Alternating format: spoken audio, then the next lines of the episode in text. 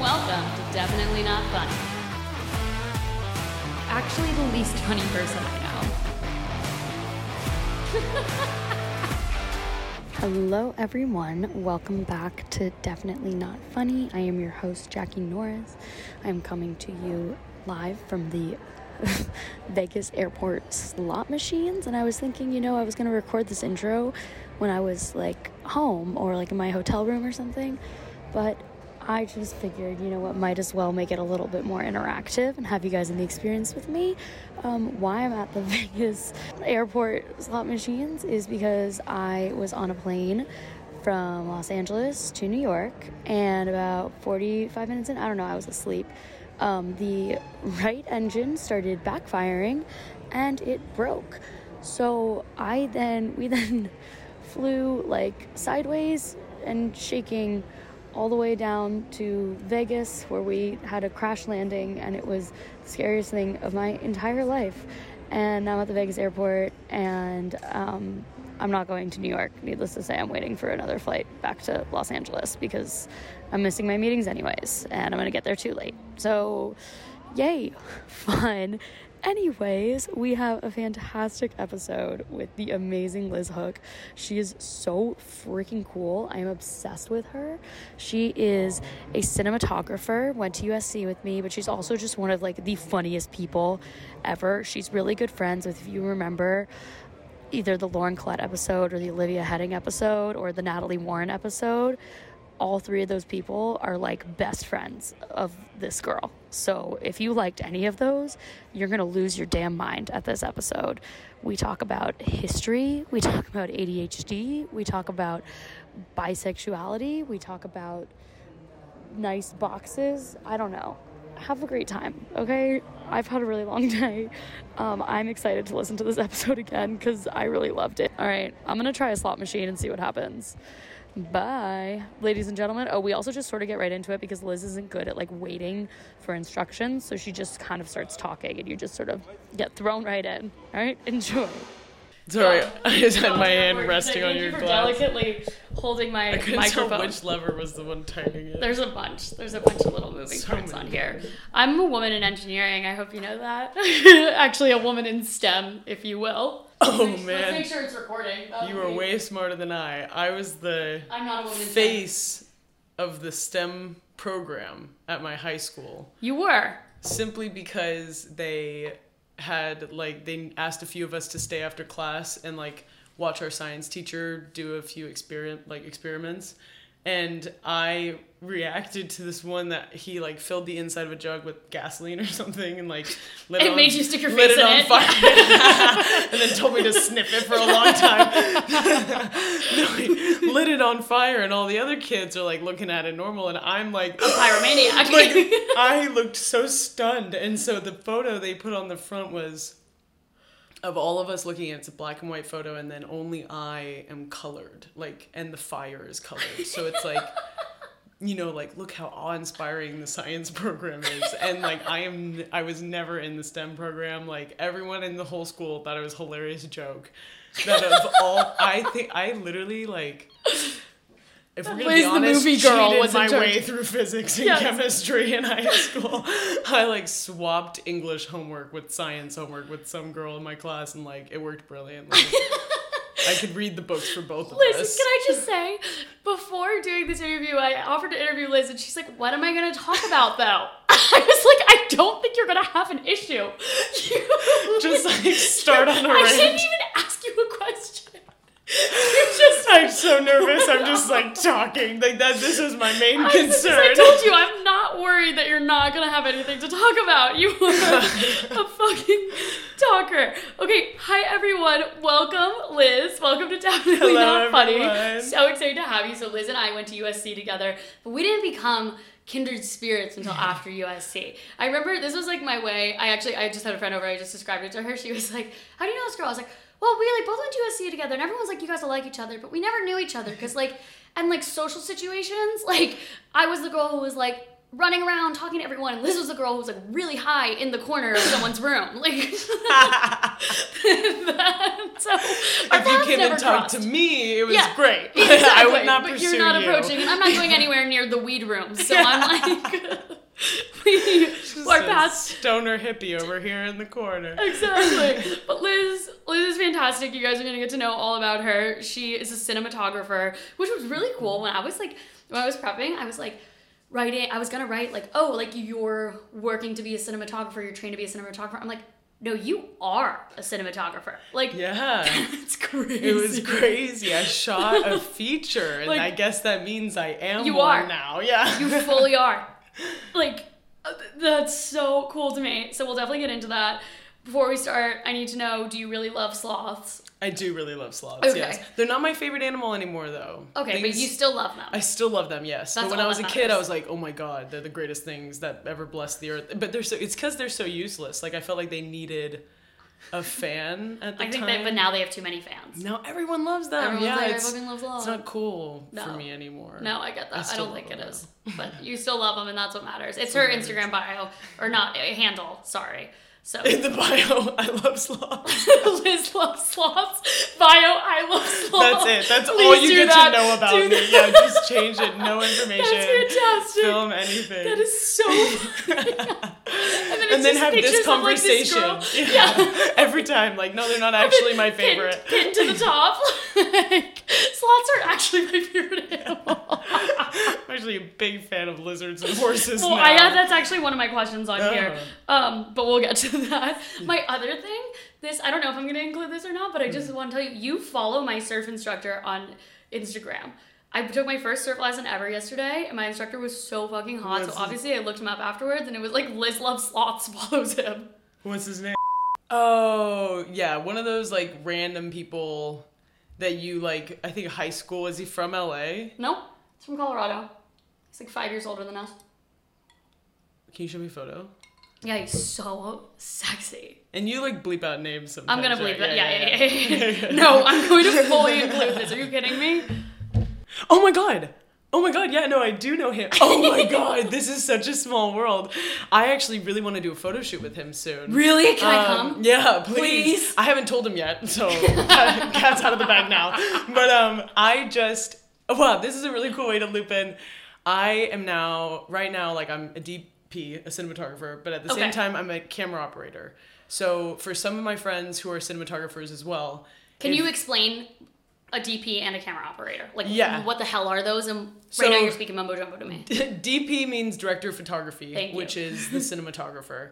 And the cinematographer is in charge of all things camera and lighting in a film. So, where every single light goes, how the camera moves, what type of things you need for the camera, like when you need to rig something to a car, it's all the anything that has to do with the camera and the lights is That the does sound like cinematographer's engineering. job. It it's honestly it's got a lot of like math that you wouldn't Yeah. anticipate, which was a big disappointment for me, being not really a math girl. Like it's You're like, a lot of numbers. and colors." Yeah, Like, like aperture, shutter, like all these things you have to remember the numbers for and know how to compensate. acco- Like stop. Oh man, it's a lot more math than I was ready to sign up for. But um, cinematographer is in charge of three departments that make the image of the film, which is camera, grip, and electric. So electric is all the lights, camera is all things camera, and then grip is all things manipulating light or rigging things. So like if you're rigging a camera to a car, that the rig on the car is the grip department, but then the camera puts the camera on, and then the grips will make a rig to put a light here on top of the car, and then the electricians put the light there. Like Jesus. they're all working together, but in the end, it really is one of the most. It's probably the biggest department on set is the Yeah. cinematographer's department because simply from sheer size, like you have the most people. Un- working under you because to get anything done quickly you gotta have Yeah. like a ton of people Jesus. so that's what the cinematographer does. And then in the camera department, there's the camera operator. And the camera operator kind of works directly between the cinematographer and the director because in the end it is the director's film. So if the director says, I want the camera to move this way, like you're listening to him Yeah. more than the, The DP. Yeah, so it's kind of a it's a, it's a dick measuring contest in a big Yeah. way. You know, like it's kind of like, and that's the biggest thing as a DP is knowing when to shut the fuck up, honestly, like and knowing when to be like, this is not my film. Like I, you know, I've been hired to ah. shoot this person's film, and like you can give all the reasons why your shot is a great idea, but if the director wants it a different way. You You're to doing do it that, that. way, and you need to be gracious about it. You need to be calm about it if you ever want to be hired again. So, camera operator. Well, I'm gonna give I'm gonna Oh, give yeah. an aside really quickly. You guys can probably imagine how fucking stressful it was for me setting up the cameras and the lighting for us to record this. like, Given I knew think how much she good. knew, and Liz is like, "Oh yeah, no, that looks like it's a good side light or something," and I'm like, "Fuck, I don't know."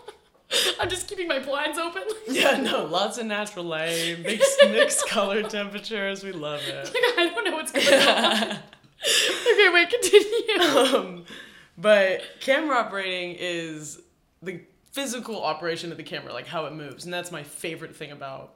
Cool. So that guy, your surf instructor, circling back, I'm very ADD, Yeah, yeah, but yeah, this but is we're getting back, we're we getting callback.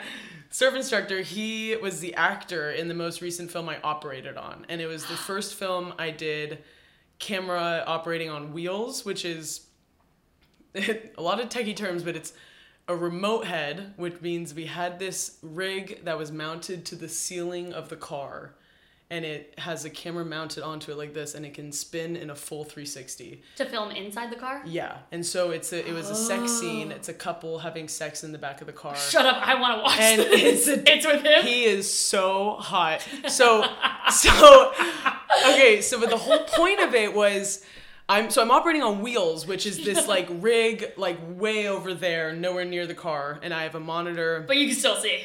And I, no, I'm in charge of what's happening like with the camera. So you can still see. I can see everything. yeah, yeah. yeah. and but it's them like slowly he's taking his shirt off and I wait, I have a still oh my god, Oh my gosh. gonna love when does this when does this movie come out? I think it's done being well, it's all one shot. It's a 10 minute scene and it's a sex scene, so you're moving around the car the whole time, but I was never allowed to see their private parts, Obviously. obviously, and their faces. The whole point was to to Huh. gauge their connection based on body language and communication, not on facial Wow. expressions. And the whole 10 minute So- shot is in the film? Yeah, so it like it's no, film? that's the whole film. Okay, it's yeah, a yeah. short film, and it's just a ten minute. Like go, the camera goes into the car, and then it's just in the car for ten minutes, and then they like have a, a brief scene outside the car, and and basically he's like a way older guy and kind of fucked up. Like it's a he's kind of the bad guy in this scene, but, okay. but he was so nice, and he DM'd me on Instagram after and was like. So nice to work with you. Like it was Oh God, absolutely best. amazing. Like I have a lesson definitely want to work with you again. Like Come. so, I would love to do Come the to our surf class surf with you. I would love. Oh Please, God. I'll actually come. Saturday at 7 a.m. That would be so funny. Come. Here, wait, let me look up.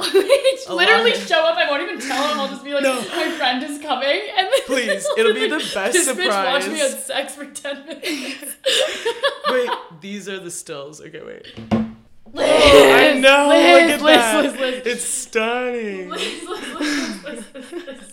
But that's what I was doing for Oh. 10 minutes. We did this take 12 times. Oh my God. I did this 12 times in a row where I'm operating the camera to go like all like scanning them up. That's like down. over two hours worth. I was basically the Were you like, non-binary you- gaze on both of them. like, you know what I mean? Like, I wasn't female or male. I was just like sexy. it's like both of them are getting some attention up in this, and like I totally like the director was female and the DP was male. Oh my God. So the DP kept wanting me to shoot The her girl? shoulder, you know, like get Yeah. really close to her shoulder, get her hair going down her shoulder, get like her bra strap type of thing, and then Yeah. and the director was on the other side of me and kept being like chest, chest. You know, yeah, like, like, look at him. so I kept kind of doing this move where I'd like dip down to his chest and then up to her shoulder and then like back down to his chest and then up to the shoulder, you know. But wow, small world. That guy, he's so nice. He was so super great. hot. I loved him. He was so he was so excited. He's like, "You guys can do it! Come on, you got this! You got this!" He's like, "Yeah, you stood up. That was sick! Like that was so cool." He's like so excited. I'm like, "I literally love you." Oh, he mentioned man. his girlfriend, which was such a bummer. They, that's what I, I want to shoot him and his girlfriend because they she is stunning. stunning. Yeah, when it, when he followed me and I saw that, I was like, oh my fucking God, god! Of course, I gotta shoot both of your you. girlfriend is beautiful. Yeah, yeah, yeah. well. Exactly. Oh my goodness. Yeah. So, I mean, definitely like I think he's wouldn't have been my type anyways. Like I, I actors are n- I'm super not like and not judging them. Like I just I feel like I work with actors so much like yeah, you don't need to bring I just don't want to sign up for that shit. Yeah. You know, like you have never know in and what if you do get really involved with an actor and then like I'm working on sets all the time and they're maybe jealous of the actors I'm working with if they're of Yeah. better quality and same with me if they're working with DPs that are more successful than I am or whatever like it's you know Yeah, as yeah, much as you try not to be annoying about it like Don't you're bring gonna work be. home. Yeah. And then sex scenes on screen, like I truly believe if it's that convincing, you're at least a little bit actually into See, it. but that doesn't bother me. It di- yeah. Man. Is that weird? I a wouldn't- possessive bitch. I have no it wouldn't idea. bother me. No, I think it's I'm the oddball. I'm sort of like, all right, that's your job, and at least I get to watch it. For friends, I love it. Like I love having actor friends. Oh my god. Like, Yeah. dating someone who's I don't know. No, I think know. I, would. I don't think I'd mind. Oh, then I'll start making a list for Oh my god, Jackie. please do. Yeah, start with Fun him. actor Yeah. friend. Yeah. I'll, we'll keep track. See if him and We'll his lady exactly. Just keep trying to that. No, I'm kidding. I want you to stay with your. He'll probably. Maybe I'll tell him to listen to. She really is so beautiful. She's though. Yeah, no, stunning. they are a hot I saw at first he's like mentioned he had a girlfriend, and then I looked him up on Instagram and I saw his girlfriend, and I was like, okay, that's fine. I'll let it slide. I'm not gonna fuck this girl. like over. whatever. She's, actually like Yeah. really, really pretty. And they seem like really intensely happy. exactly. So like, Unreal. whatever. we'll let it slide. Okay, I'll definitely crash your surf session. Hundred percent. I'm not joking. That'd be. I, I. Yeah. No. I think he would. I think he would be excited about it. He'd it. be so Like, excited. He was, was- so like giggly, giggly and goofy. It was some big dick energy I had going on that. I that believe set. that. Here, wait. Let me just really quick show you a video of the actual wheels, just so you comprehend like why it's so weird that I do this. There's no way to show these people on the podcast, and I'm so sorry. That's You'll have to look up you can go. Like, the it. gimbal. No way. So it's like oh my gosh, she's like spinning little wheels. that's me. Yeah. Yeah. That's I'm telling the people that you. Oh, she- oh, oh. no, yeah, you looked at me and you said I was like, You're like, that's me, She that's me." me. That's me, Jackie. I'm spinning the wheels. No, Be proud of that is not how I expected it to go. Wait, Yeah. that's really interesting. It's very strange. Okay. So you did Yeah. explain my first question. My son- Probably way too much detail. No, but there was a fun anecdote. Like that was excellent. That could Gotta have it. could not have gone better. Um, a great small word moment, small world moment. Small moment. world moment. Mhm. so fantastic, so wonderful. So when did you know that you wanted to be a cinematographer? It actually was a very specific moment. So my dad Because rep- that's niche. It is. It is. So I wanted to be a photographer when I was a kid. I wanted to be like Annie Leibovitz. Like I wanted to do amazing portraiture and you know work just see big actors and big stars Yeah. and be cool and whatever. And my dad works in the entertainment industry. He's a talent agent and. I grew up going to premieres all the time, and so I wanted to be in that world 100%. I was like, you know, premieres are so fun. I love dressing up. Like, I love meeting famous people. Like, Yeah. we're in LA, you know, like, I just like Exactly. straight up the This vain part of it. Yeah Yeah. growing up in that it was really fun because it was something to brag about all the time like i met all the people i had crushes on you know and like i would tell my So dad the actors i was dying to meet and like if he had a client working on one of those films like You could we'd make go it visit happen. the yeah. set or we'd you know so i was exposed really quick like early but the only part of my dad's job I paid attention to was how glitz and glammy and fun it was. I never really asked him as a kid what he did. You know, like Yeah. what is a talent agent? Yeah. And he's a below the line talent agent, which means uh, no actors, no screenwriters, no directors. He only does like producers, stunt coordinators, production designers, costume designers. What does that mean below the line versus above the line? Yeah, it was kind of a, it was like a I I think it was kind of like a fucked up term, but uh, back in the day, it was above the line is like the people who had representation who mattered more, I guess, Okay. or something like that. And so it was like I'm probably botching this a ton, but uh, yeah. So it's like directors, actors, writers, like People whose like names are going to be big on Yeah. the marquee and everything. Whereas Okay. everyone else was like, you had to know someone and get hired on your own. Like you represented yourself. And then my dad was actually one of the first agents to ever think, you know, what These the fuck, people these people have- should have agents. So he started at CAA, and then they didn't, you know, they gave him a chance, but they weren't really giving him the backing to make it a serious thing. And yeah.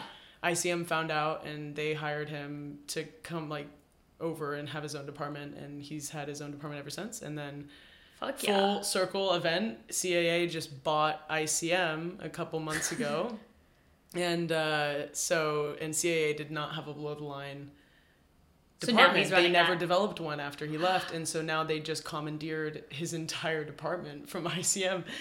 Oh it is my really god. honestly full circle. It's really funny. Like we've always grown up thinking CAA is like the big bad wolf. Yeah, you know, yeah, like, yeah, it's- ICM's like the great sweet one that Yeah. took a chance on dad, but now we're CAA people, so here we are. Gotta be loyal. Um, but yeah, so my dad was in the industry, so but I never I never knew he represented cinematographers, so I never really fully knew what they were. Yeah. But uh, we went to I went to a film class in call or in high school my sophomore year, and we had a class one day about cinematography, and he had us watch the opening scene of The Dark Knight, and ex- and then asked us, "What do you notice about it? Like, look at the framing, the lighting, the movement. Like, what what can you tell is happening?" And we all sounded like idiots. We were like, "It's cold." You know, Yeah. kind of Blue. yeah, a little bit chilly up in there. It's, it's a city, you know, like stating like, oh, it's cloudy outside, you know. Yes. And uh, and then he was like, you'll notice everything moves from the left side of the frame to the right over and over for all the bad guys and it's always like a medium shot and there's constant movement from left to right to left to right and even when you get to the corner with the guy holding the mask the van pulls up from left to right and then when they're driving in the car they turn right on a street. So it's This left to right. This is so cool. and so you're in this momentum in the scene immediately and you're just going you're with the bad guys. You you comprehend as an audience member that all of these people are on the same team because they have a a monotony to it. Like there's some there's a pattern we're seeing. and seeing. it's totally subconscious. totally subconscious and everything is cold. That was right. Like everything was very chilly. Everything was very blue tones very you know that type of sphere and then when they get into the bank it's the first time the movement goes right to left and so they move in right to left and the bankment and they pass by an orange light it's the first time we're seeing like a warm tone source and they move past and so you as an audience member subconsciously immediately kind of your feelings have changed. Like, where are we now? This is new. Something new is about to happen. And lo and behold, the manager starts shooting at them. And it's like something they didn't anticipate. And like, he just really dove into the That's scene. so cool. Exact. Yeah. And I thought the same thing. I was like, oh my God, it's just like photography, but way cooler. Like, it's like psychological But none of that manipulation loser shit. Yeah. seriously or even like in a great great example i mean but birdman like is a great example of chivo I haven't seen it. Honestly I haven't seen any movies, Liz. I don't know how to tell you this. it's okay It's no I'm, i hate when people get judgmental about there are too Okay, many good. movies to have seen them all Yeah. so but I also just don't birdman they pretend the entire film is one take so it's the whole film was shot in a series of oneers with secret cuts between them but when you actually watch the film there it looks like the camera never cuts once so you're trapped in this playhouse with the main character scary who's kind of trapped with himself. No, he just is working on a play and he's kind of a neurotic kind of character. Okay. So, but just this like that you're trapped in the theater world Yeah. is what they were trying to tell the audience and like it fucking worked because you never let like you were stuck with him Yeah. in this oneer in this one shot you never got to look somewhere else you could only look where he was paying attention or where he was or his space and like it just the cinematography is the reason that film worked i think. And Yeah. like that's why. So it was sophomore year and then i got out of that class and i called my dad and was like i'm going to be a cinematographer. And he started cracking up and he's like those are all my clients. Like that is That's what I do what for I a do, living. Liz. yeah, I represent cinematographers. So I very much took advantage of that later in life. but um, so funny. yeah, he was he's been he, he always tries to claim that he's the one who got me there, but I'm like, you never sat me down and explained What you did. what they do. like so no, I had no idea. That's kind of better though that you came up with it organically. yeah, thank God. Yeah, because if you knew, you'd be like, I don't want to do what my dad does. Yeah. Like exactly. Then you would never get into it. Do is does he represent you now? No. That's I don't know if he ever will. Was okay. Was that I like think- purposeful? Yeah, we've talked about it a bit. I think it's just even because a lot of the time my dad has like hundreds of clients now, and Yeah. he has multiple agents that assist him, and uh, he has. I lost my train of thought there for a second. Sorry. He has multiple people. I just like thought my nipple came out, so I was like checking it, and then my brain like totally went there. Um, so I'm sorry, um, but my. Now everyone's thinking about your nipple. Yeah, everyone's, now everyone's thinking about it. Why, why did I go there? Um, I, t- I literally. Your dad doesn't represent you. Oh, he doesn't represent me. Yeah, I, it's Do you have representation? Not yet. No, it's a very tricky game getting representation. Yeah.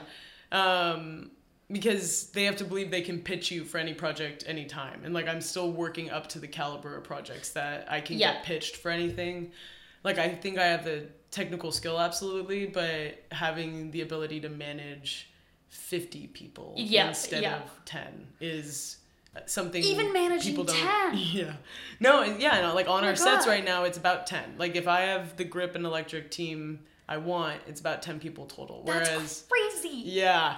Whereas the big leagues, like I worked on a commercial. Re- Ooh, you gotta bleep I gotta bleep it out. But Okay. I worked on a commercial recently, and my boss Dion Beebe is amazing, and he had like fifty grips and electrics Oh on set, and then he had a pre-rigging crew, which was like an additional twenty-five grips and electrics that show up the day before. Yeah, and so like you have to learn how to manage all that. So that's something you definitely have to work towards, and that I'm still working towards. But yeah, So cool. Very Wait, cool. I love. Okay, wait. So now I want to talk to you about the. I'm not gonna pronounce his last name right, which is embarrassing. Martin hmm. Scorsese. yeah. Did I do it right? Yeah. Oh, let's fucking go. I, I feel like honestly, like I feel like the Italians would say like Scorsese, you know, like, so, like are we as Americans Already pronouncing it wrong. Yeah, Yeah. So I really I don't get okay. I don't get Um, about can it. you talk about? Can you talk about that? Yeah, I can talk. I can talk a little bit about it. Great. Um, because Can I just hit book. you? Can I just hit you with questions Yes. and then you can either answer or not answer? Yeah, absolutely. Perfect. So you worked on this Martin Scorsese film. How did you get that job? So I went to I worked for Rodrigo Prieto, who is the Okay. cinematographer. And Rodrigo is like my best friend now. I'm obsessed with him. I love him to death. Yeah. um, and he shoots all of Scorsese's films as of recent. So he shot Wolf of Wall Street. He shot Silence. He shot um, The Irishman. So he's been with him for a while. So cool. And I sat next to him at an awards ceremony that my dad brought me as his plus one for a couple years ago. And my dad was next to one of his clients, and then I was next to my dad, who was I was then next to Rodrigo and his wife. And so yeah. I told him I was like, I, I just want to take this opportunity to tell you, Likeness, which is a short film he wrote and directed, um, and shot. He did everything, and Wow. he, and it's about his one. It's a very personal story to him. One of his daughters had an eating disorder, and so Wow. he made a Did- film kind of about what psychologically is going on in a girl's brain when they have an eating disorder. And it's very Oh, formalist approach. It's not any dialogue or anything, but it's a it's what feels like a oneer for a bit where you're kind of going through this house and it's this beautiful perfect mansion and everyone looks like a supermodel and they're super skinny Yeah. and then kind of starts getting a little bit creepy and everyone's a little too skinny and kind of drugged out and then you suddenly realize you're the perspective of Elle Fanning and you and she shows up in frame you go into the bathroom with her and she's looking at herself in the mirror and just crying like she hates herself and Oh her God. skin starts to crack and then she starts like peeling her skin off and like wants to literally crawl out of her own body type of thing and just starts screaming and then all of a sudden turns around and starts throwing up in the toilet and it kind of snaps you back to reality and Oh she's like God. Looking in the mirror again and like cleaning up and putting a little mascara on and goes back to this party. And it's just like a regular high school kickback. And Oh they're like hey you good? And she's like yeah i'm fine. And then it gets really you know like the music kind of changes again. And it's like this perpetual cycle of like i'm not okay till i do something about this thing you know? So Wow. it blew my mind. That's my favorite type of kind of psa type of project i'm working on one right now passion project lauren Collette's actually gonna Shut up. produce it um, Shut along up. with some other friends like brittany dawson is gonna be starring in it Shut up. it's gonna be a sexual assault psa thing oh my God. in that same vein where it's a very kind of stylized, interesting, weird thing. And uh, so I told him, I was sitting at this dinner with him, and I go, I just want you to know, Likeness is my favorite f- short film of all time. Did Like, you truly. recognize him? Yes, yeah. Like so you like you watched this a film fan. and then afterwards you were like, who is the cinematographer? No, this one actually, my dad sent it to me when Rodrigo made it. He goes, My client Rodrigo made this. What do you think? And that was when I first started paying. And I was like, Oh my God, he's the guy who shoots all of Scorsese's films. And he shot Babel. And randomly, he shot Yeah. Eight Mile. I want to remind the people. That's fantastic. he shot Eight Mile. And he also he shot Brokeback Mountain. Jesus. And he plays a prostitute in it for a scene. He like cameoed in it and he brought his daughters to set that day and like wanted them to know like it's fine, you know, like whatever. And it was just I'm I'm love this man as a human being Oh so much. Um, and I'm sitting next to him, and I told him that Likeness is my favorite short film of all time, and and kind of just gushed about how I have so many friends who have had eating Yeah. disorders, and how that's such a hard thing to explain Yeah. like what is going on in your head with a disorder like that and and you can't just be like it can't just be a short film of some girl looking in the mirror like I hate myself like I'm fat and like throwing up like that is not what's happening In the head, in yeah. your head it's not like an objective and then when you're skinny you're fine because then you have anorexia and these girls Yeah. are way too skinny and they still don't feel like they're skinny enough and like Yeah. so it isn't a physical thing you know it, it's Yeah. so much a mental thing and the fact that he was able to explain that in a way just visually it was amazing Wow. and he I, I guess that really resonated with him and way later after the pandemic and he put the shooting got pushed for killers he was like i need a personal assistant and someone to like be my driver and you know do all my stuff for me Yeah. and be on set with me for killers. It's six months in oklahoma. Would elizabeth want to do it? Like i i know she wants to be a cinematographer. And like, i was really impressed with her. So it's kind of a twofer where like yes i was at that dinner because of my dad. And Yes. rodrigo is my dad's client. So it was only possible because of my dad. But in the end it was really because of me because he was so thrown back that i wasn't like I love your Scorsese films. Like you're amazing because that's what everyone Yeah. compliments him on. Like that's and he loves when people bring up Amores Perros or like Babel or you know like Yeah, films see, he did way long like, ago. know, Yeah. like I'm like okay.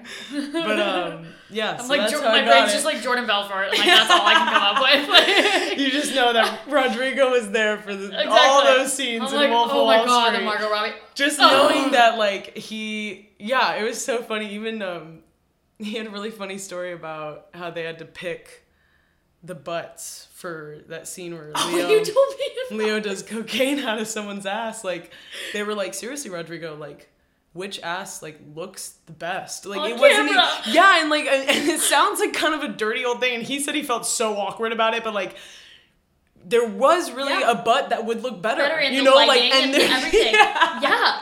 because it's a close up, like. Yeah. so he had to like, you know, and he's like, I felt, you know, I had two daughters, like, you know, whatever. and I was cracking up, and I was like, honestly though, like, someone had to do Yeah. it, you know, and like, I think it better it was him. He's like Yeah. the most loving, kind, just father figure type of guy. He's yeah. nice to everyone, like the least creepy. So it was great working for him for six months, and I drove him to and from set every day. Didn't you get tired sometimes though when he would have to drive you? Oh, one time I I was really falling asleep at the wheel on the way back, and I was like, Rodrigo, I'm so sorry, but like, we're either gonna have to take a nap or We're gonna have to like, you're gonna have to drive. Yeah, it was because he was like telling me a story, and I was legitimately like zoning out, and I was like, Rodrigo, I'm so sorry.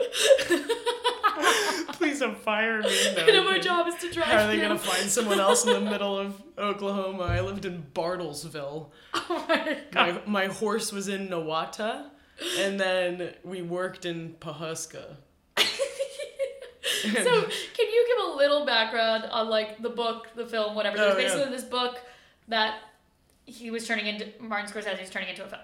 Yeah, so it's Killers of the Flower Moon is a true story. It's about the start of the FBI, and Oh, I didn't realize that. yeah, it's it's very cool. It's um, essentially the United States government in the early 1900s was like, or late 1800s. They go, you know what? Like we want Kansas, and so y'all Osage Indians can just fuck right off, and we're gonna push you into Oklahoma. And you can just fucking live there because we can't figure out the agriculture in North Oklahoma at all. Like the American government, they were like, we can't grow anything here. We don't know why. So we'll just push the Indians there and take their land and then sign like an egregious amount of deals that say we'll never do this again to you. It's yours for good. Do they Blah blah again? blah. No no no no. So Oh. they signed all that stuff, and then like a couple years later, they find the biggest oil deposit in the history of North America.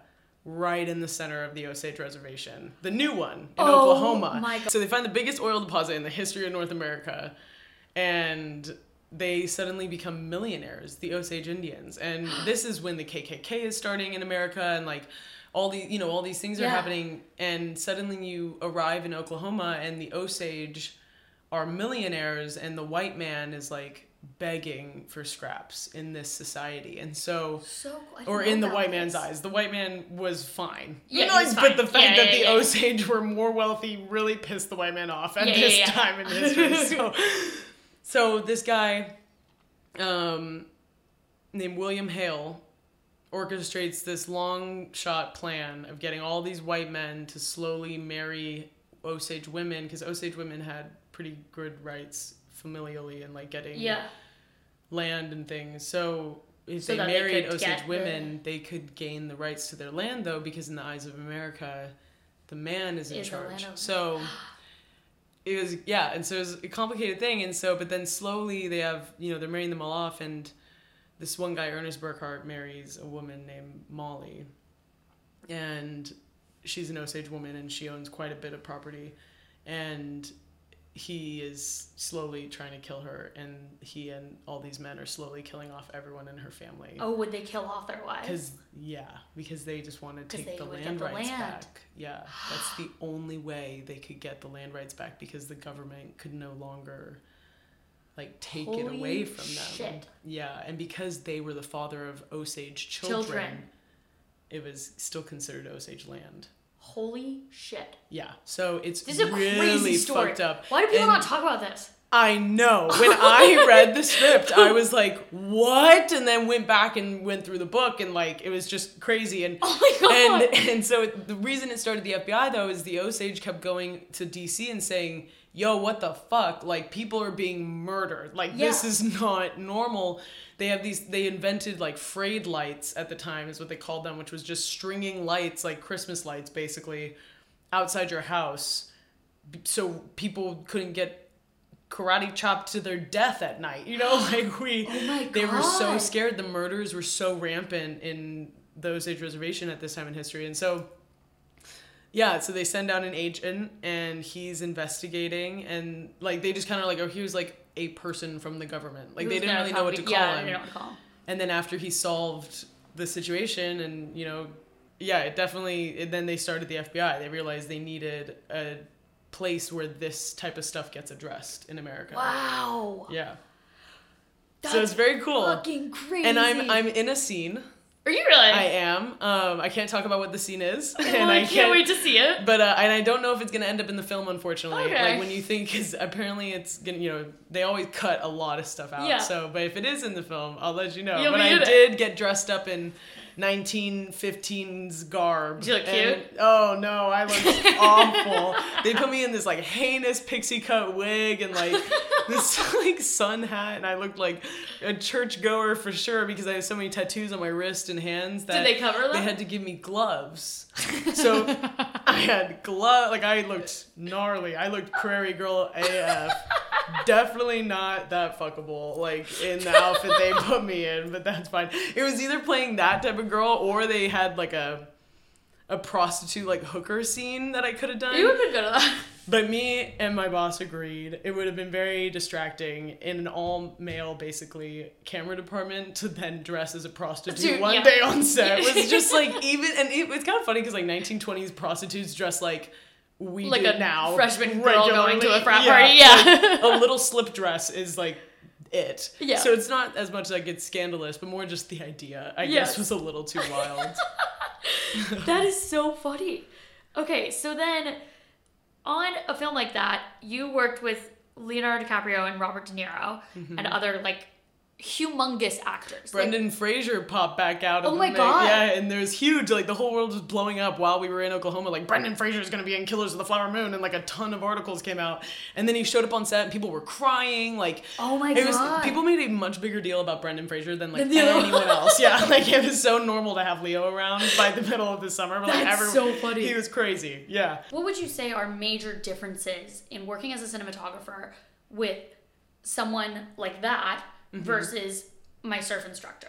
Like, how does your role change Oh. based on like someone who's like won Oscars versus like someone who teaches surfing to me, like yeah. to pay rent? I think it's okay. Tricky question. I think Yeah. it's different in the fact that actors are more willing to chat with you when they're not as big. Yes. So I think in general, I do not initiate conversations with actors, whether I'm the DP or what, unless it's about what I'm speaking about. Like if I have a camera right here and their hand is kind of like right in front of it, you know, I'll So briefly give them a note, Yeah. please keep your hand down during the scene, whatever. But I try to keep it very like my relationship with them is simply giving a camera note if needed. But if they come and speak with me, you know, I, I'll totally chat with them. Yeah. But I, I make it 100% on their terms because I never know what's going on in an actor's head. And like, you don't know. There are some actors who need to be distracted and they want to talk to a bunch of people because they get too stressed out about the lines and Yeah. what they're about to do. So they kind of need to be bubbly and chat and whatever. But then there are some actors who need to shut the fuck up and like be in their own space Yeah. and they don't want anyone to talk to them, but they're a little too polite to like tell Say you to fuck off. Yeah, exactly. so I think just respecting their boundaries and like it's a it's not going to be good film if they're not doing Yeah. their best and so and kind of a professional courtesy too like i think sometimes i've had experiences especially with male actors unfortunately in the past where they get a little too comfortable Yeah. you know and Yeah. you quickly have to like draw a boundary or say something kind of blunt and you know uh, say you know kind of be like absolutely not in a way Yeah. and then it makes it kind of an awkward tension on set and whatever so to avoid that from happening anymore i simply do not speak to actors unless they speak to me and if they speak to me sometimes i end up friends with some of the actors but Yeah. i just try to respect their things so i met because he totally came up to me between setups and was chatted with me for like 20 minutes because he had nothing to do and like their next Yeah. scene had like a couple lines you know like he wasn't tripping about Yeah. the next thing so in that case like i got to know him and i followed him on instagram you know that was great Yeah. But, um, yeah for the most part that doesn't change the difference is like on bigger films like Leo will not come up and chat with you. Yeah, like that makes the sense. one the one day that he did Well, with me. Are you over 25? I just turned 25, so I'm out Oh, of you're out. I'm too old for him now, actually. About to Um, be 25. and his girlfriend visited set a bunch too. She's stunning. She I- was still 24. yeah, you're right. She was her frontal lobes weren't combined yet. I, that's the qualification apparently. No, but really, I'm not even trying to shit on Leo. Like I, that stuff is fucking hilarious right now, for sure. Can but he is, yeah, no, Yeah, okay, absolutely. okay. But he like is amazing. Like I thought he was gonna be a douchebag, and he is not. He is so professional. He Oh, is so that. on his game. He loves acting. He's so committed to what he's doing. He shows up. He does his job. He leaves. He doesn't bother anyone. Like. I was shocked at his profession. Not shocked at his professionalism. That sounds whack, but like I don't know. I just assumed he'd be an asshole, and he totally wasn't. Yeah. So because he could, Props he's the for type of person who, who could get away with being an asshole. totally could get away with He being. an, he's an icon. Exactly. Yeah. he could literally be the biggest asshole in the world. Wouldn't matter. Yeah, and he also He has like- hella prosthetics. If you look at any of the still frames that are out yet in this film, so he wasn't like a sexy Leo on set. Like he had jowls and like shit going on with Oh his my God. ears, like. Um, but super professional, super cool. But yeah, Can I definitely- ask which one was he? He's Ernest. Which is Ernest, the FBI agent? No, the one The who's bad killing guy. everyone. Yeah, the Oh. FBI agent is Jesse Plemons. Again, all this is on IMDb. Yes. so you can yes. look it all up, and it's yeah, all in the I just book. did poor research. Yes. no, no, no, no, no. I'm saying that no, for no, the no, people. no. And I'm saying for the people. I am not giving away anything that. that is the unknown. No, exactly. Oh my gosh. Okay, It's so coming out like, at Cannes next year, so 2023 May is when going? Killers comes out. I'm hoping. Oh my I told my dad I was like, I really want to go if he can get a ticket. Yeah, yeah, yeah, yeah. But I don't know how that works, but That'll be so cool. That's Yeah. so exciting, Liz. I'm like, jazzed. you're gonna be like, I worked on the film. Yeah, Like, shit, seriously. that's so cool. Um, okay, so then what was it like, like kind of switching gears, but not really, still talking about this film. What was it like living in the middle of the country away from your friends for however many months you were gone? And like, it was lovely. Sorry. oh my god! I learned a lot about myself. Um, I just, I think That's it's. gonna be your promo. what was it like living in the middle of the country away from your friends? It was lovely. It seriously was.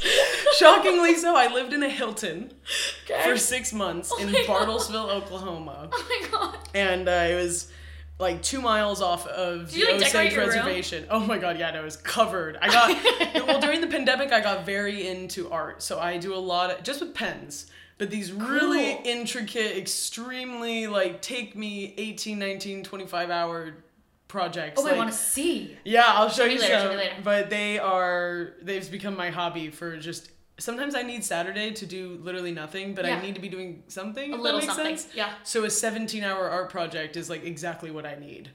so um I Sometimes, started sometimes I want to sit around and do nothing, so I sign myself up for a 17-hour art project. and just all these patterns that I sometimes I literally go like, oh, like why did I sign myself up for this? Like because then I have to finish it. Like I can't just abandon it. Um, so yeah, was, my walls are covered in stuff. I brought Okay, a bunch okay, of okay. blankets and like. But I fully lived in a Hilton, yeah, for six months, and they washed my room and my sheets once a week. It was a dream. That's really nice. Um, and always air conditioned. Yeah, it was lovely. But it was like an hour to set and back every day. oh my god. And at first, I was really nervous. I, you know, making friends. Like, what am I gonna do? Like, there's only one woman in the camera department, and she intimidated the hell out of me Yeah. the first week. Oh my god, tough as nails. Now we get along super well. So this well. was a department of like 50 people. Camera was 16 people, and then And there were two electric women. was like 30, and then grip was like 30 or 40. How many women in the whole cinematography department? In camera, was just me and Bailey, two. And then what about in grip and everything else? Like out of the Uh, whole there was one 50? female grip and one female electrician, so there were four of us total in the entire camera grip and electric. Yeah. and it's always like that. And you get a lot of comments. I've gotten really good at snide remarks back at people, like for sex comments and like Wait. whatever. Like, What? yeah, it's one What big blurry fuck? line. no, it's it's a slow. Like there are a lot more women joining now because it's like. You know, people want to hire women. It's a hot time to have a vagina, I think. And I like Super in right now. it's funny. It's like you're not trying to make it about sex at all, but like the fact that I have a vagina is a, a big deal for some of these sets. So, You're- oh oh yeah, my God. there aren't that many. Yeah, it was me, Nancy. Christina Fig, and Bailey. Cannot, All bitchin'. We were a power team. I believe we that. Loved it. I cannot believe. And honestly, still one that, day like- they said that, Rodrigo started laughing, and we look over and we're like, "What?" And he goes, "It's just so crazy. I look at this." scene. I always give him a little bit. Of, he's from Mexico, and this So is like the, this is the accent. accent Yeah. that I give. But um, he goes, "Look at this scene. Like everyone is a man except for the two of you." And like we look around, and it was really quite the moment. Like all the extras in that scene were men, so it was like quite literally like two hundred men in Wow. camera and then like the camera team was getting the camera ready and Rodrigo was right there so it was just me and Bailey like within eyesight of like hundreds of people we were the only two women like in Wow. and it was a weird Your moment and I sick. looked at him and I'm like welcome to every day Yeah. like this is what it's like every how day you like you're noticing in this moment because there aren't like a few other females sprinkled in but like this is what it feels like every day Wow. yeah it's a lot Wow. and that's why you can't hook up with people on set. Oh I'm Oh my God. very religious about that. I do not hook up with people I work with because Yeah. I did it once in college. And, oh my god, it's actually fine. The- Me and that guy are totally friends now, but like. It is not the case a lot of the time, and I've seen Yeah. it go really bad on sets. And people think it's like what happens in Vegas stays in Vegas, but honestly, No. it's just a lot of heartbreak and like broken marriages. So oh it's Oh very God. sad. Like so many divorced people and you're like and zero hope like whenever people go i could never be in a long distance relationship i'm like fuck well. my whole life is gonna be one hopefully you know like i'm hoping that yeah. my marriage if my will be a career long goes so well, yeah. then it will be a long. i hope i get hired to go to italy for four eight months whatever Yeah. you know Yeah. and like hopefully i marry someone who he or she Is has a job that- where they can just come with me you know like that'd be great i'm just Yeah. not gonna be the domestic at homer that's No. not gonna happen no. also, just because I, I'm shit at cleaning. I'm I like piles. files are It's a very great. ADD thing. Piles, boxes. Oh my god, boxes. Whenever you get a good box. Recycled some this morning. I should have left them for you. Could have played with Oh, them. gotta be the cool boxes. Yeah, I love it. Wabi on Rose. They they're to go boxes. You love. I would just collect them if I could. They got like the magnet and everything. You know what I mean? When it's Shit. like yeah, it's like uh, like one of those ones that like folds up and like. yeah, and it goes Oh. it snaps back in with the with the magnet. So Oh, good. That's fancy. Okay, wait. So then, and you stay busy from. We have to wrap this up. We're going for a really long time. I like so many more. I didn't even talk about really quickly. I do want to say when I was in Oklahoma, the reason I loved it so much. Yes. Uh, the film was amazing. Learned a lot. I had Rodrigo was a dream, and then I had another boss who was quite tough. He was a military guy. You He yelled a him. lot. Yeah, and I learned a lot. I toughened up a lot. I don't cry anymore. I know exactly what to say back to someone when they kind of disrespect me a bit. But if I'm working for them, how do you talk back and not get fired? You know, like Yeah. I learned a lot about that. And so I feel a lot more mature, a lot stronger, a lot more prepared. I don't get offended as easily as most people now. And so that was really great. But the reason it was my favorite time is because I had a horse and I leased her for six months. It was three hundred dollars a month to have this Oh, horse completely excellent. to myself, and I learned how to like gallop bareback and like did barrels and did all this rodeo stuff and like was constantly trying to just ride all the time. So me having Dolly, my horse, was like life changing, and it made it so that I realized I need a ranch one day. Like I need to make enough money to have a ranch because it's the most freeing thing in the world. Yeah. Like, so Yeah. that was my Oklahoma experience. Wait, I love that. Yeah. Do you think you'll see her again? I hope Go so. She's gonna be a mom soon. They're they're getting her pregnant right now, and they update me on her the owners. Oh my god. So they're getting her pregnant right now, and in the spring, hopefully, she'll have a little baby. Yeah. Oh my god. That's so really really cute. What would you say was like some of the biggest differences between Oklahoma and LA that you noticed? Not not huge differences, simply because the whole crew in Oklahoma Was was, all from LA. LA. That's so yeah. true, yeah. Except for they had a a, ma- a big percentage of the people working on set. Every department had to have someone of Osage descent. Cool. in so like our second AC or not our second yes our B camera second AC Benedict was Osage and like we had uh, and he actually got named he had his naming ceremony while we were there which was really cool Oh my and like we went to an Alonska like that aspect like I felt like I made a lot of Osage friends and that was really cool and like kind of being able to go to Osage cookouts and like you know, even little things like at one point people kept calling them Indians, and I was like, "Are you guys not offended by that?" And they're like, "Honestly, we're just offended that it's such a big fucking deal. Like, call us Indians, dear God. Yeah. Like, you've been doing it for so many years, and now it's like super offensive. Yeah. And like when we call each other Indians, now it's like a bad word for some reason, you know. And like, and the difference is a lot of the hookup culture. When you're working on location like that in the middle of nowhere, like there were a lot of people hooking up, and then a lot of breakups, and a lot of other people hooking up, and just That's lots great of drama. to keep yourself out of that. It's great to. I love keeping myself out of it, but I also love being right in the middle of it. Yeah, in the yeah, way yeah, Of, like knowing about it. Like Yeah, I, yeah, yeah. I loved the gossip, but I definitely didn't want to hook up with anyone. Yeah. There was one guy I had totally had a crush. Okay, there was a girl I had a crush on all summer, but she broke Mustangs at my ranch, and I'd hung out with her every weekend. Wait, I love So that. fun. I love that. But, uh, was she? But when she was part of set. No. No. She was a wrangler just on this ranch that I rode on the weekends, and she and I hung out all the That's time. That's fantastic. Yeah, I was in love with her. And That's then fantastic. one of my one of the other PAs totally had a crush on, but he was like, I don't know. He's a Capricorn. It would never work. We're like way too different. That's So- perfect. Perfect answer.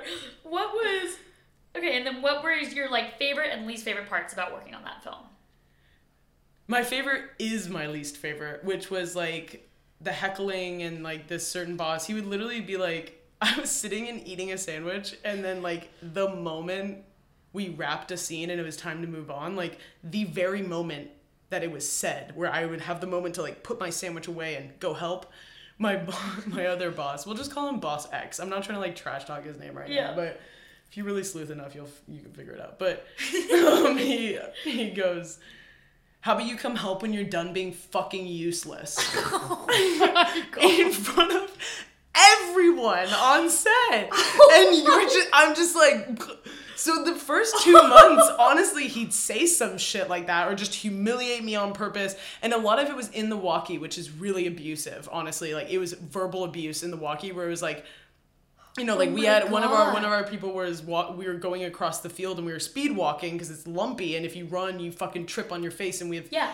Thirty-five thousand dollar equipment in our hands, and so we're like going across this field, and he's like, "Fucking run, you pussies!" Like, Oh. he'll- like so gnarly, and so that's what people like say they have gnarly stuff with their bosses. I'm like, no, trust me, I've had gnarly stuff with my boss. I got hazed by my boss. I got hazed, Yeah. like, and he would really humiliate me. Like one day, I brought the lunches over and like put them in the corner and said this is where the lunches are i told like three people and then later our operator like didn't know where his lunch was and he's like where the fuck was his lunch if you don't put it in his hands it's your fucking fault and like go get him a new one and like Oh my god. yelling at me in front of everyone and i would like go to you know i'd keep it in i'd go to the bathroom bawl my eyes out and Of then course. like go back to set So I felt like I was being really professional by not letting anyone see it happen. Like I just had my emotional breakdown on my own time, come back, stay professional. But what I learned through all of that was like a I pitied him. I learned to pity him. Yeah. Which was a powerful thing, which is just so, you know, every time he'd yell at me, I'd just be like, someone hurt him as a child, you know, and like, Yeah. it is not my fault what is happening right now. And like, the things that pissed him off the most about me was my optimism, my social ability. Like, I got yelled at the most when I was talking to someone who wasn't in our department. Like, if they weren't in our department, why the fuck are you talking to them? Type of thing. Oh my god. Which is stupid because we constantly need things from other Other departments, and. I am the only person who could go and get it done quickly because I had a, A friend in that with that, department yeah. who could go do that, you know, and like multiple times I had other people doing errands for camera simply because we're all buddies and like Yeah. I'll help them out if they need, you know, and like Yeah. he just did not understand that concept and Oh my god. so that was the worst and best thing because by the end of the film I was invincible and like nothing he said phased me and like I remember one day I was like so the you know the crane technician said that this next shot might show the camera carts we just moved. Do you want me to preemptively move them a bit in case? Yeah. And he goes, "How about you shut the fuck up and tell the crane guys to do the same and go make me a coffee." And so at this point in the summer, I was so over it, right? And I look, just go, okay, copy that, sir, on my way. You know, like totally just like said. yeah. I was on a date with this guy who was telling me that that's what he calls it. He's like, oh, so you were maliciously compliant, and I was like. Oh my god, that's exactly what it is. That's how you deal with assholes. I figured it out. Yeah. Like you you're so compliant, literally they can't get mad at you because you're, you're doing, doing exactly what they asked you to do. But you say it in a way that's calling them out, you know? And so I was like, okay, like, you know, saluted him, like, copy that, sir. You know, like, gonna go make prick. your fucking coffee, you know, like. And then, like, when I made him sandwiches, I cut him into fourths just to piss him off. But, like, he had me making him a PB&J. Like, what do you expect? So, you want me to cut the cross yeah, too? Yeah. seriously. So yeah, by the end it was you know by the end we literally just said goodbye. Like everyone wrapped, everyone's giving each other hugs, gifts, you know, exchanging information, and I was like, okay, bye, and he goes bye, and I haven't spoken to him since, but. It was the best and worst thing. Like I needed that intense training. I needed to be on a set where I couldn't go home and vent to my friends. It was really nice to be Yeah. alone in a way because it made me really live through it and now I'm all the stronger for it. So Oh my god, I love that. yeah. So it's the best Fuck and yeah. worst. Fuck yeah. I love that. Okay, Sergeant. yeah. Like, saluting them really helps too because he it- is ex-military, so it was like, you know, like I'm complying with you, but I'm all like, what the fuck, bro? Like, oh man. That's ridiculous. And also, he was like five foot three. So by the end, when he was yelling at me, I would just stand as close to him as I physically could. 'cause I'm Like, five down. foot ten. Yeah, you were not short. I would look down at him, and it was power. It was empowering. Where I'm just like, I'm now instead of gonna be affected by you, I'm just gonna play the game with you. yeah, yeah. Wait, I Malicious love, compliance. Yeah. love that.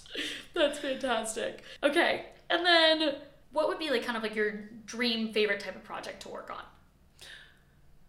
Or like person to work with or whatever. I Ooh. feel like you already got it with your Rodrigo. Yeah, I, I, I really, yeah, Rodrigo is my favorite person I've ever worked with. Yeah, and, um, the cutest thing is he at the end gave me a, a gift at the end, a director's viewfinder, which was very nice. And but he said, you know, I'm excited for you to DP now. Like in the best of ways, we aren't gonna work together again because you're a DP now. You know, and so I'm not gonna work for Rodrigo again, which was really beautiful. Like I had this amazing experience with him, and we're truly like friend, like buddies. Like Yeah. I tell like inbox him stuff all the time. You know, like text each other random funny things, and he's like a puns master. The man loves the man loves a pun. So like that thing. Um, but in general, I, I like things that pack a punch. I think some films kind of miss the mark, but even then, like I don't know, just films that you feel like you learned a lot by the end and Yeah. about just the human condition. And sometimes it's a rom com. You know, I don't know if I really want to shoot rom coms just because visually they're not as exciting. But I love thrillers. I love dramas. I love things that require dark lighting. You know, nighttime things. Um, I'm working on a project right now about sexual assault. Yeah. I'm trying to raise fifty thousand dollars. It's gonna be a nightmare. I don't have any, unfortunately. no, no, no, no. We're not crowdfunding. Dear God, we're trying to find a donor. Um, but it's gonna be really visual, like visual effects heavy and very. It's gonna be like Rodrigo's piece likeness about and like eating Love. disorders. And I saw a PSA when I was 14. It was 30 seconds about domestic abuse, and it's just this woman looking directly into camera, fixing all the makeup on her, like fixing all the bruising on her face with makeup. And as she's doing it, more bruising and blood appears, and like her nose starts bleeding and all stuff. And Wow. she literally can't keep up with the abuse on her face, and there's no dialogue. It's just her crying and trying to cover it up.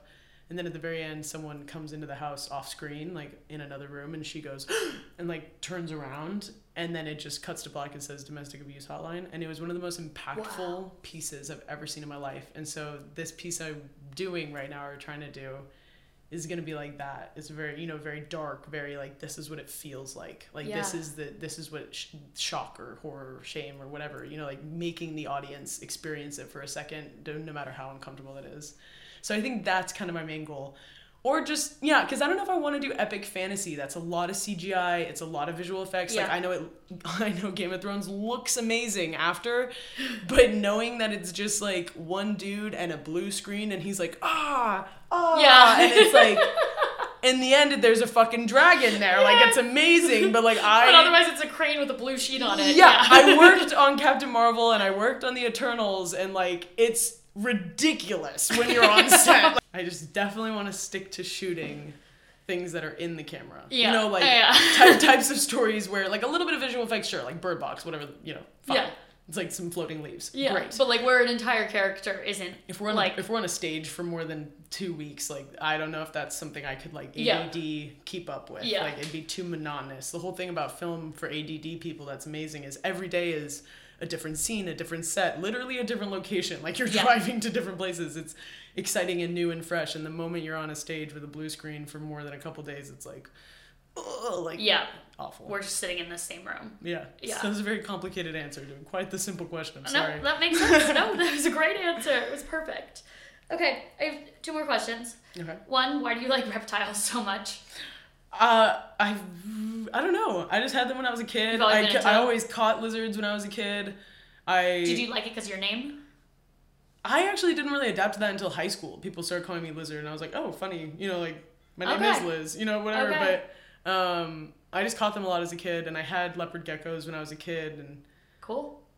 I don't really know what it is. And I think snakes are really cool. Like I just think it is so crazy that they can move. Yeah, they don't have all. legs. Yeah. like that their skin just kind of goes you're like so weird. And they're so I don't know, like I've never had a scary experience with a snake. So as a kid I always thought it was so cool to like hold one. For my twenty first birthday I had a reptile wrangler I come to my house. this. Yeah. I remember seeing pictures. We were friends then, but I remember seeing pictures from it and be like, "Who had the reptile?" I'm like, "Oh, that girl." It's just like a blue tongue lizard and like a boa constrictor. It's all like, like all really hot girls, like really hot college sorority girls taking pictures with like Just these fucking reptiles. Yeah. It's someone's fantasy. It was awesome. Yeah, yours. It was my fantasy, yeah. No, so it's just a, a weird thing. I just really like reptiles, yeah. It's so great. Okay, my final question, I ask this to all my guests, is what advice would you give to your 16 year old self? And it's like just a few sentences. Ooh. Unfortunately, I don't know. That's such a complicated question. I know, I know. The advice that we have is informed by the things that have happened to us. Yes. So, like, if I were to inform my 16 year old self to, like, take jujitsu and, like, fuck some people up, you know, like, I have been assaulted a few times, you know, and just, Yeah. like, I would have loved to know what to do, you know, but then at the same time, it wouldn't have been important to me because I never had been assaulted before, you know? Yeah. So it's an interesting, I think, like that aspect maybe, but honestly, for my 16 year old self, I'd probably have a big speech about it's okay to be in a Christian family and be gay. I think that's a huge one. Like, I love that. I didn't come out as bisexual until college. And like in my family, that's a huge deal. And like my dad's a little more woke about it, but my mom is very traditional and mostly in the way that she genuinely is concerned for my soul. And it really That's hurts. really hard. Yeah, it's even Yeah. harder almost. Like it's not just her being narrow-minded, like she is so concerned for the status of my soul in the afterlife because I like Wow. women. So, and she, you know, we just don't really talk about it that much. And I and she loves me. I never got kicked out of the house or like Yeah. they never got mad at me or like it was It's it, like she's it, concerned for your safety. it broke her heart when I came out. And so I think and I, you know, and I was old enough in college. I came out during the pandemic to them. But my first kiss was with a girl when I was 9. So. And I like buried that deep because I was in this Christian family and I really thought I was fucked because of it. So like I was waiting till marriage, you know, I, was, I felt like my whole life I was kind of compensating for the fact that I kissed a girl so young. And like finally in college you're with people, you know, girlfriend our Yeah. our female friends who you you know everyone's getting drunk and like Making making, out out, with with each each other. other. All the Yeah, like Yeah. so and it kind of got into this weird thing where suddenly they were all pairing off into relationships or whatever and it always was me. It was like all my girlfriends would make out with me at some point in the night, but never Yeah. with each other anymore by like sophomore, junior year. It was kind of a, and like sometimes they would, but it was kind of this strange thing that I noticed. And like one day I was talking to my friend Jordan and I was like, yeah, you know, honestly, it's, it's just as fun to kiss girls as it is to kiss guys. Yeah. Like, and she, we kind of laughed. And I think Autumn was there too. There were like a couple people and they were like, that's, so that's not, um, how everyone feels. That is so like funny. trying to be really polite about They're it. like, Like, no, that's just, like, maybe you're you're, not straight. You're like, you know, like. and then I came out and everyone was excited about it. And then like my first girl date for an invite stood me up, which was really sad. And like, but then my first girlfriend was super hot, Love. awesome. Did she go to USC? She did. Do I know her? You might. You can bleep her name if you want. I don't know. she's fucking stunning, We and we had a great that. time. I'm sure Um, you had a hot girlfriend. And it really shook my parents to their core when I brought home a hottie. you know, and I was like, yeah, like, look, I pull a lot harder with women than I do with men, apparently. Like, I don't know. So, but, um, yeah, so I guess my advice to my 16 year old self would be speak to my Aunt Elise sooner and, like, speak to certain people sooner and just talk about how you feel about girls, you know, and, and it's okay to feel Yeah. that way about girls, you know, and I, I think that would have been nice because I was in a very Christian school. I went to Christian camp every summer. I had a really Christian family. I was still going Wow. to church every Sunday at this point. Like, I have a tattoo on my ring finger that says covenant in Hebrew because I was waiting till marriage. I mean, shit didn't work out. With and yeah, honestly, I'm oh man, like I'm, I'm agnostic now. I just think like I respect Christianity, but I also think other I respect other religions. Yeah, like yeah, I think yeah. all of us got close. Yeah. So, so I'm not gonna get rid of the tattoo. I think it's funny now, but like I lost my virginity twice, you know, to a girl and a boy. That's Like kind of cool. I'm doubly slutty, I guess. But um, yeah, I just I I wish I could delete the shame. Like I'm still Yeah. working through the shame of Yeah. it now, and like I if I had just never let the shame get to me. That would have been really freeing. So Yeah. yeah, 16 year old stuff. I think that's the thing that I would change because that's something that would have bettered my life, and that like Yeah. I could have just brought up sooner. Yeah. I love that. Liz, you're the fucking best. This was Can so come back? fun. I was so nervous about this. I was know like, you what are we gonna talk about? Like what are I feel great. Like No, you so and I, relaxed. the two people who don't talk at all, we're just gonna sit here in silence staring at each other. Like, of course we're gonna come up with something. I was I felt I thought you were gonna have to like drag me through these conversations. This is great. This was so relaxed. I told Have Lauren when I was texting, I was talking to saw Lauren and I was talking to her and she was, I was like, yeah, I'm interviewing Liz. She's like nervous. She's not gonna have anything to talk about. And Lauren's like, what? She's like, you're gonna have to get her to stop. that girl is so not self-aware. Clearly. Oh my Like, god, yeah, no, I it's so can't funny. shut up. And then I had my therapy dog the whole time, which Exactly. great. Wow. Amazing. Did you laugh? I didn't.